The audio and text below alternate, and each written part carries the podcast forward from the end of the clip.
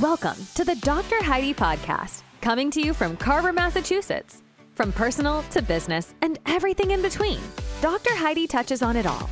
Each episode draws on her experience from the classroom to the real world, helping individuals and organizations grow to their fullest potential. To keep up to date and be a part of Dr. Heidi's community, be sure to follow Dr. Heidi on Instagram at Heidi Gregory Mina. Now, here's your host, Dr. Heidi and I'm excited to have with us today Victoire. Victoire, would you like to introduce yourself and tell us a little bit about tomorrow's daughter? Yeah, sure. So first of all, thank you so much for having me. Mm-hmm. So, oh my god, like I guess what do you what do you want to know about myself before I get stuck into tomorrow's daughter? What would be most anything maybe like a little bit of background, what what made you kind of want to start this and kind of what was the road that led up to it? Okay, brilliant. Yeah, so I'm originally French, grew up in Australia, based in the UK, um, and been here for the last 10 years. Um, and on a, I guess on a personal level, I'm married to a lovely Englishman, Ross. I've got three tiny children, so I do juggle quite a lot at home. My eldest is four, and my youngest is 18 months. Um, My youngest and, is three. yeah, so it's it's quite a handful.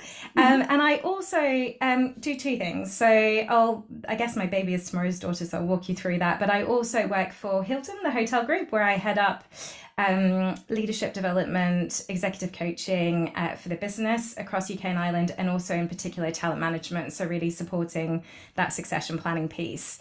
Um, tomorrow's daughter. So, oh gosh, I mean, I don't even know where to start. Basically, it came about a couple years ago, um, and it came from a space of two, I guess, two things. The first is my love for coaching. So, my whole background uh, for the last decade has been in leadership development. Um, I've worked in lots of different industries, ranging from mining and construction through to social housing, through to now hospitality.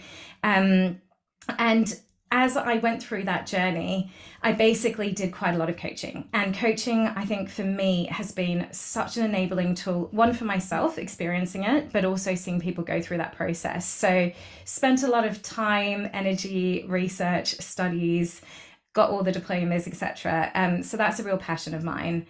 But actually, tomorrow's daughter is cemented as something a bit deeper uh, for me, which is really my from a space of care, uh, care for society and care for equality in the world. Um, so I'm one of four girls. Um, so I've always been empowered to be the best person that I can be, and my parents have always been extremely um, supportive of that, engaging, you know, pushing me to be my best self. So I've never really questioned what it means to be a woman in a world in which actually let's face it we're not equal in terms of what we take on. You know if you look at gender balance gender pay gap everything there's there's a lot um, that isn't quite fair. And i've never really questioned it um, until recently um, where since i've become a mum i think for me it really came to fruition that my career has stalled, um, that I've had to focus on different things, that I do take on a lot of mental load that perhaps as much as my husband would like to he's just isn't wired in the same way. And perhaps it stems from the fact that you know your childbearing years you're so invested in your child for that mm-hmm. time. Mm-hmm. so tomorrow's daughter um, came about because i wanted to make a difference for women. And having recently become a mum that really came to light for me. Um, so it is a business which is really focused on driving gender balance in the workplace through the provision of coaching solutions. So I look at offering lots of different things, but in particular, for example, uh, parental leave packages. Um, very mindful that when we go off on leave, whether we're a man or a woman, it sets us back, our confidence is impacted. But actually, we want so much when we get back into the business, and sometimes the business isn't ready for us. Um, so, offering coaching through that transition phase of going off on leave as you return is really important. So, offer coaching on that front. I also offer leadership coaching, which is really focused on career progression. Mm-hmm. Excitingly, um, from the clients I've had, I've had like a 70% success rate in terms of that program of people being promoted into senior roles on the back of um, finishing it. And also, I want to be really unpicking that kind of unconscious bias in the workplace mm-hmm. and um, looking at group coaching at a very senior level, bringing in men and women into the conversation. So, those, I guess, a couple of examples of things that I do when it comes to tomorrow's daughter.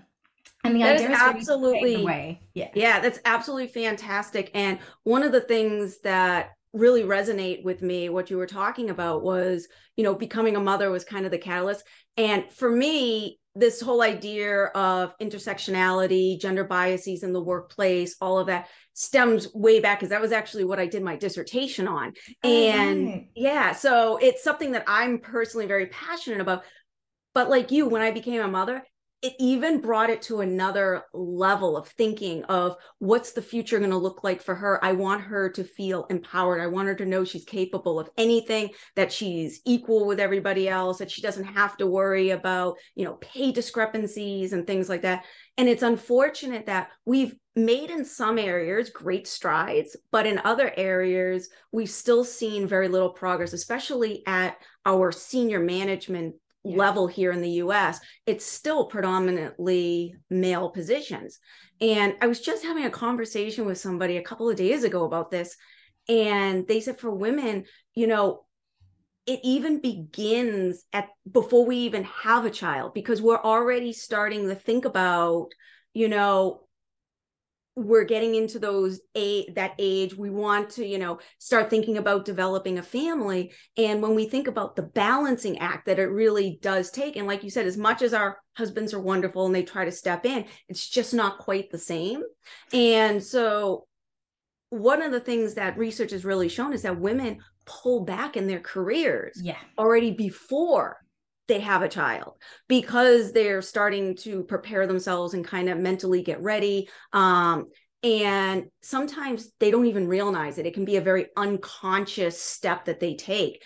And so i think bringing this to light and making people more consciously aware of what their actions are because really what what we want people to do is we have to say to women you you go right through to the to the end. You you power through you run your career. It doesn't matter if you're going to have a child. You take the leave then that you're allotted um, and then you decide what your next steps are going to be. But you don't hinder your career prior to that just because you might be anticipating that this is coming down the road. It's so interesting what you say. And i, I guess the first point is it what you're talking about in terms of your daughter and what you want for the future that's mm-hmm. for me why tomorrow's daughter is so important. It's not just yeah. about empowering women today, it's about giving back to the daughters of tomorrow and mm-hmm. actually making a difference. And I think, in terms of that unconscious or I guess conscious bias, I think it becomes more and more conscious probably in your 20s as you start to make those career decisions. Yeah. I think the thing is, it's ingrained from a very young age. You know, mm-hmm. you look at the books, the stories that we're told, as much as we are definitely shifting you're you know i'm i'm now reading books to my children about gender neutral and you know and i think that's come a long way but there is still stigma very subtle subliminal messaging that comes mm. whether it's from our grandparents from our parents what they've what they've seen and done and i think that definitely then unconsciously like leads us as women to yeah take a step back to, to perhaps mm-hmm. stall to perhaps think oh should i be pursuing my career and what's the impact of that and then there's the other side i see women who have chosen to pursue their career and they get into their early 40s and realize oh my goodness i've lost my purpose in life I did want to be a mum and now it feels almost too late and what does that mm. mean for me and and then there are also some women who don't want to be a parent and and then that also brings up so many questions around do i fit in in society? Do i feel equal? Do i get the same rights as other women and other parents? So i think there's so much in there right in terms of that those biases that you yeah that you see. So it's interesting you mentioned that. Yeah it's a, it's absolutely true and i'm definitely i fall in that middle category because i pushed my career and i went you know till i felt really comfortable and secure in my career. Mm-hmm. before I had a child. So I've had my child a little bit later in life. And it was part of me definitely thought about, you know, if I had her earlier in life, you know, with how would things have changed with my career, with things.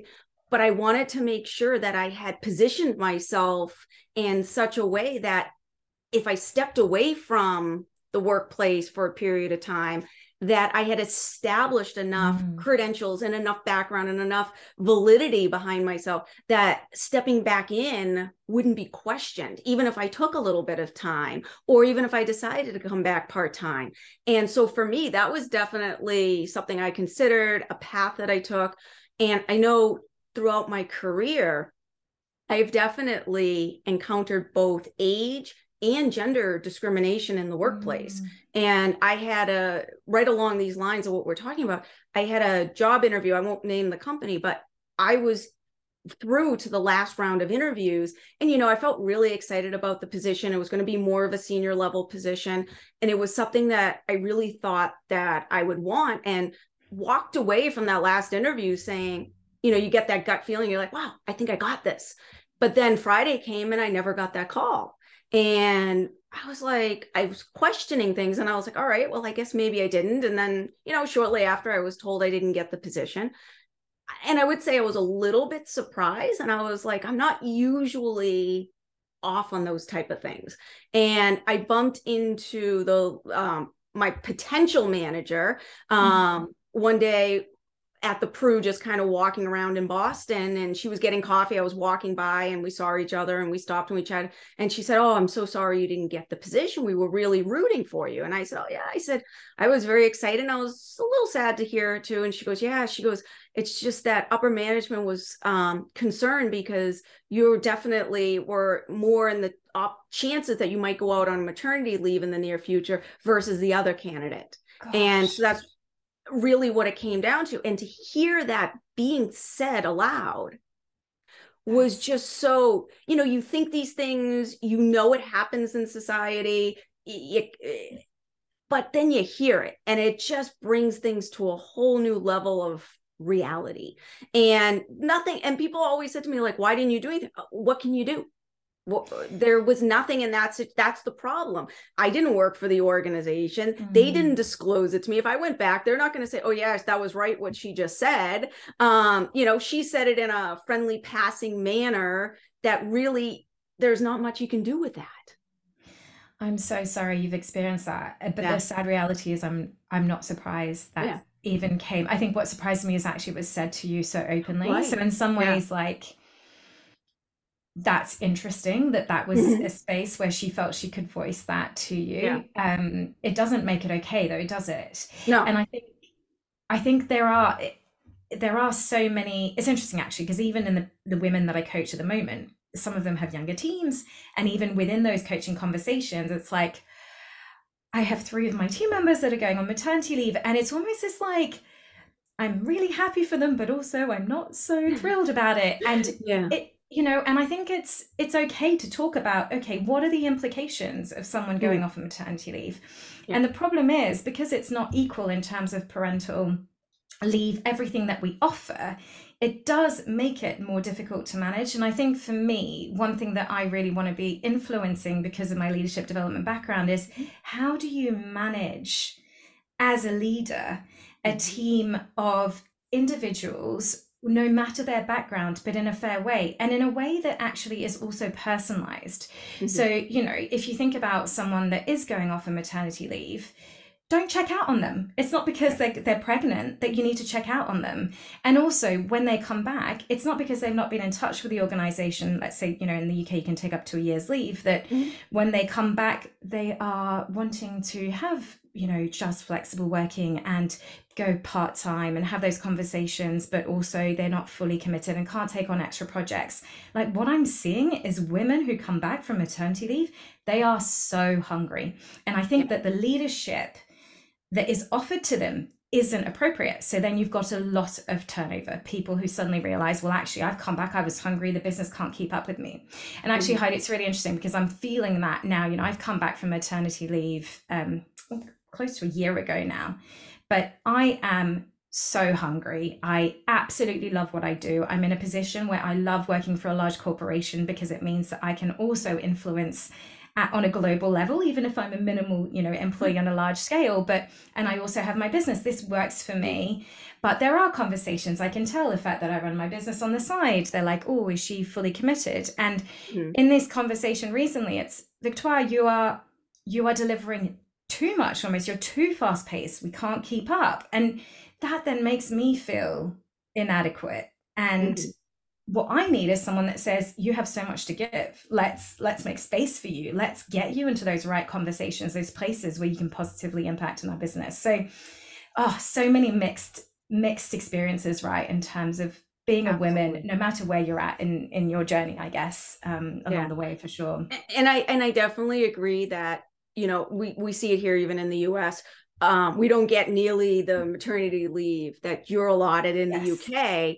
but still it's it's a, it's a significant enough time that you can feel detached from the organization um during that time and but when you do come back you do need to have those conversations and i and i get it being also on the business side of things and being in those shoes i understand the worry the trepidation of this is great we're happy for you but we still need to get xyz accomplished how do we do this and like you said just open open doors open lines of communication i think can solve a lot of those issues and i think from an employer standpoint uh, the wondering too are they going to come back? Do they know what they're mm. going to do? Just have the conversation. And, you know, as a new mother, some mothers may not know. Some mothers may go into maternity leave saying, Oh, I'm coming right back at the end and I'm going to go right back to work and you know after the child's born there is a transformation that kind of happens that they might rethink that and say well we want a little bit more time or yes we want to come back but we don't want to work the overtime or the extra projects as you said. Um, and we need to be flexible enough and prepared enough as managers and leaders to work with that individual and find them the right position. And you know, there are some amazing, like I can look at some great organizations here in the US that do amazingly well with this. And they really work to saying, okay, the right person in the right position, and they understand what that means and they understand how to work with their workforce. But for as many great companies there are, there's probably 10 companies that have no idea how to do that. And that's the sad reality of it. And educating them and getting them up to speed, regardless if it's a woman gender issue or any other issue that we're facing yeah. in the workforce these days that's creating barriers. Um, managers, and for us in the US, we have always been predominantly leadership has been masculine so mm-hmm. that's something our society is completely working up against and we i just had a conversation last night um a student asked me they said you know do you think this has changed that much since like say 1995 and i mm-hmm. said mm. the sad reality not enough and i said but you have to understand when you have a culture that is embedded from generation to generation to generation. And you're just starting to make changes to change that fundamental level of thinking within a society. You can uh, you can say 10 years 20 years we've made strides but we can honestly say that shift is still in its infancy. 100%. and i said it's it's scary to say that but we really have to think about where did we start? Where are we going? And how how do we get there? And how do we get there a little bit faster? Um and there's really no until we get more women in senior leadership i don't see that significantly changing because we we have a top down approach. We have a top down management approach here in the us yeah. and because of that we are going to continue to feel that m- more masculine dominated culture coming through than we are going to see a feminine culture coming through until there's some balance. Yeah, 100%. And, you know, Lean In Organization also talks about actually what's interesting is yes, we do need more women in senior leadership mm-hmm. roles but at the moment, you know, for every woman that's been promoted to a director level, you've got two women leaving the business. And actually, there's a broken rung at entry level manager roles. So, how do mm-hmm. we get those women in a space where they feel that they that it is a career progression for them, that it does feel right? But I think it's it's not just like i guess it's not just personal or organizational it's systemic you know and it it has it's like at a government level we need every government to come together and rethink how we're working. And because we're such a capitalist way of operating the world, you know, it's difficult to shake those grounds. But I think there is so much that needs to be done. And I think, like you said, there are some small strides, and it's sad that it's not happening quick enough. But at this point, we're stalling. So we need to do things differently. Um, what's really interesting is um, so in the organization that I work for at Hilton, for example, they're mm-hmm. spending a lot of time in terms of like you know, really supporting women in getting into those senior leadership roles. But we've come to a stalling point, and it's almost like got to the point which is called, I think, gender fatigue, where businesses are invested so much, but they don't really know what they need to be doing differently. And um, so, hospitality, for example, you know, you you work in you've got a hotel you've got a, you know director of operations role is the one that leads the operations on the floor but the definition of that role at the moment is being on the floor and constantly visible every single of every moment of every day on a weekend it isn't fit for purpose for someone who has a family. And I just see it. This will not change for us at Hilton unless we reshape the roles and what they mean and what they look like. And unless we start to reshape those roles, women will not see it as an option for them to move into. So we're just stalling. We're just literally yep. in a position where we're not getting anywhere. So we need to think differently, I think, in terms of how we're how we're tackling this beast, which is massive. It's massive. Yeah. It, it is massive and it's all across the world. And I mean, if we even start going beyond the UK and the US and we think about some other cultures that are out there that have yeah. been even more predominantly run by men and we don't even still to this day see a large number of women in the workplace. It's really a global, it's a global issue. Problem. it's not just one that's localized. It is a global issue that's going to take a lot of time and strides but I think your organization, Tomorrow's Daughter, sounds absolutely amazing. Um, I just love the work that you're doing and the messaging that you're trying to put out into the universe for people, and especially for your daughters to grow up and see you doing this work.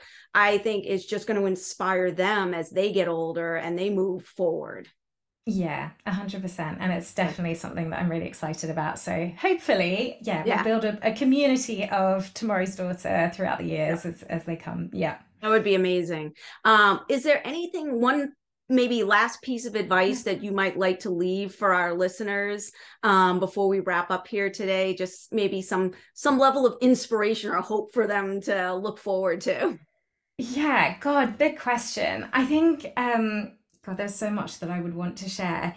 One is put yourself first, whoever you are. And you know, when we talk about gender, I'm I'm all about supporting men as much as women. I just oh, think absolutely. women need a little bit more support. But whoever you are, focus on you and what matters, mm-hmm. and don't let anyone else dictate what you can do because you know better than anyone else.